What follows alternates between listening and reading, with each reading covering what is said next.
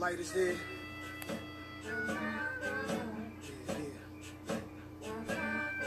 You see, I come from Mississippi. I was young and running wild. Ended up in New York City. Welcome to Critical Blues Reviews. I'm your host, Critical, and uh, welcome. And what's the word, everyone? And I wanted to say, make me last by giving listener support for the podcast and share my podcast with everyone. Spread it around. Spread it around like it's mayo on your sandwich. Spread it around like it's an STD. Just, just make it spread like seeds. Yes. Spread the message around. Check out the podcast. Critical Blues Reviews. All right. And uh today we will be reviewing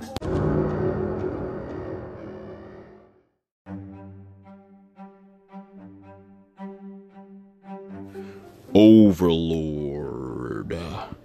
Yes, so we'll be, we will be reviewing Overlord, and you're probably wondering like why is Nas, you know, the intro? Well, because they played it the, they played it at the end of the movie, and that was a shock to me. I was like, oh, okay, Nas with Olu, that's what's up. So um, let's go ahead and get into this log line. It's about a wet behind the ears private who joins with a group of ragtag soldiers to take on the task of destroying the enemy's towers. But when attacked, they have to regroup behind enemy lines while discovering their enemy's dark secrets. All right, so the director of this film is Julius Avery. You might have seen his work, or you can go check out his work. Uh, one is Son of a Gun, and the other is Yardbird. Um, you have uh, the characters Boyce, played by Jovan Adepo.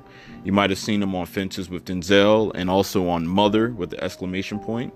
You have Ford, played by Wyatt Russell. You might have seen him on 22 Jump Street and Everybody Wants Some with two exclamation points. You have Chloe, played by Matilda Oliver. Um, she was on The Misfortunes of François Jane and Walking Home. It's a short that she did. You also have Wafner, uh, played by Pilou Asbæk. Uh, he was in Ghost in the Shell, Game of Thrones, and The Great Wall. You also have Choice, Choice. You have Chase, played by Iain De Caestecker. Iain De Caestecker. Iain De Caestecker. There we go. Got it.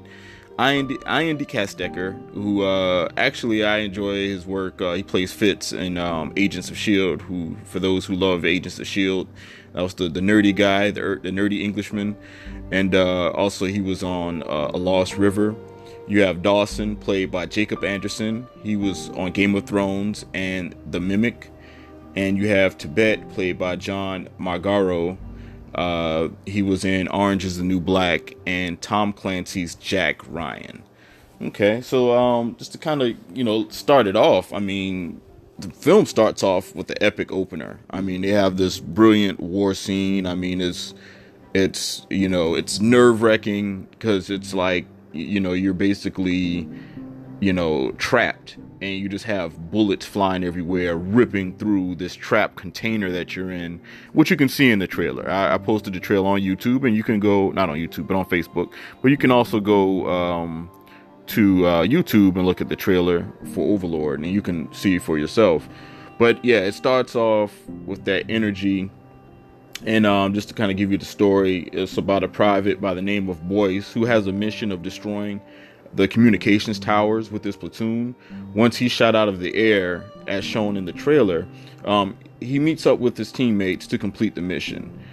Uh, he finds himself behind enemy lines where he meets some of his team Ford, Chase, Dawson, Tibbet, and Sergeant Rensin, played by Bokeem Woodbine. Um, they also meet a villager, Chloe, that lives alone with her grandmother and little brother. But can she be trusted? You know? And um, you know, so you have that going on, and also the, the simple fact there's some mysteriousness going on with the Third Reich. Yeah, that's right. So it starts off high paced, like a high paced war movie that gives you that 80s war movie feel. Um, it's based during World War II, like around June 5th of 1944, in the old French town that the Third Reich uses for communication. Okay. Now the thing that messes up the story a little bit because I was kind of peeping it and I was just like looking at it. I'm like, wait a minute, World War II. I, I could have sworn like you know it was the military was segregated. You know, like all the black troops had to be with black troops and the white troops had to be with white troops. That's that's you know. So I'm looking at it like this is weird, you know. And they were very nice, you know, because we all, you know, I'm pretty sure that when black troops came across white troops in that time, everything wasn't just nice. You know what I'm saying, or just a little insults here and there. You know, I'm pretty sure they got down and dirty, which they probably didn't want to put in this movie. But uh, that's the thing. They kind of messed it up because black soldiers, black soldiers were not integrated with white soldiers around this time. Um, they didn't combine until July 26 of 1948, which this movie is supposed to be in June 5th of 1944. Um, when the president, like, so in, well, July 26, 1948, when the president, Harry S. Truman, signed an executive order establishing the President Committee on equality of treatment and opportunity in the armed forces. Oh, excuse me, armed services.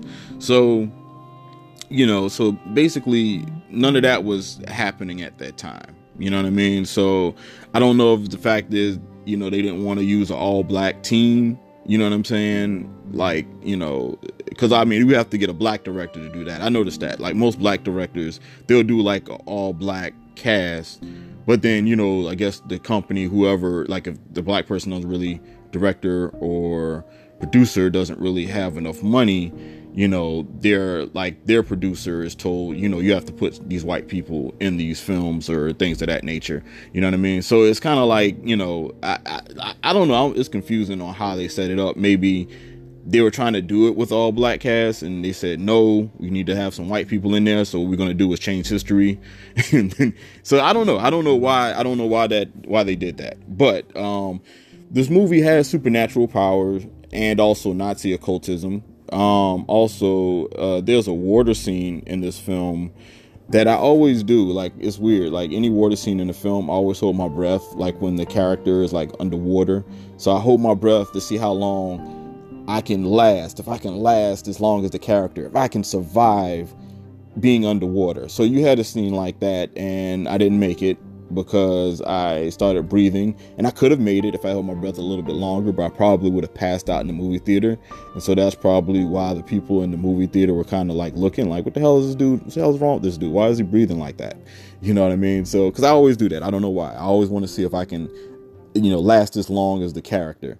And um, and also too, you know, like it was some information I did pick up on, like with the soldiers when they had their uh, bayonets, and you know, if people don't know what a bayonet is, that's the long rifle with the blade at the end of the rifle. And so what they would do is they would like tap into the ground to check to see if you know mines are live or active to avoid the mines. And I wasn't sure if that was you know falsified or whatever, so I checked with my grandfather. Um, he was in the Vietnam War and he told me that is true, that is accurate. They do tap the mines, you know, and to save lives, to save their own lives. So shout out to my grandfather, Papa, who's not listening to this podcast, I bet. But um also I um it this had a, a Resident Evil movie feel to it. Like this should have been Resident Evil, I felt, you know, the movie. Um another thing too is by I'm used to playing Resident Evil. I always close doors behind me just in case, you know, the zombie is out there or whatever the case. I always close the door. You know what I mean? They don't believe in closing doors in this movie for some weird reason. Like, I don't know. I feel like if you close the door, that's just at least a split second, you know, of obstruction that you can give yourself time. You know what I mean? Instead of the person is walking through a open passage, you close the door. You know, maybe they don't know how to open the door. I don't know. But the point of the matter is, you close the door. I do it on Resident Evil. They should have done it. They should have done it on this movie, or they should have did it on this movie. I should say. So anyway, um, I felt like, uh, oh, there was a hook scene. I'm not going to explain the scene, but somebody's boyfriend was very uncomfortable with that scene. He started squirming in the chair. I saw him. That was hilarious. A lot of hilarious moments. Uh, you got uh, hilarious characters that's on here. Um, one character that really was, I guess, somewhat hilarious to me was Tibbet. Um, you know, he's a foul mouth dude. You know, kind of talks crap a lot. Um, he, he, was he was pretty funny. Um, also, uh, you had the uh, Who's the Master drown scene from the last dragon on this movie. And it's funny because it's all it's like when you have the big bad i don't ever understand it. When you have the big bad they'll he'll do some you know crazy stuff meaning like not over the top but you know something to let the audience know like this is the big bad and then it's like, oh, okay, it's the big bad. And then all of a sudden he gets around the heroes or the main characters, and then he just loses his ability to do his quick kills or whatever. Then he just starts throwing people around the goddamn room. You know what I mean?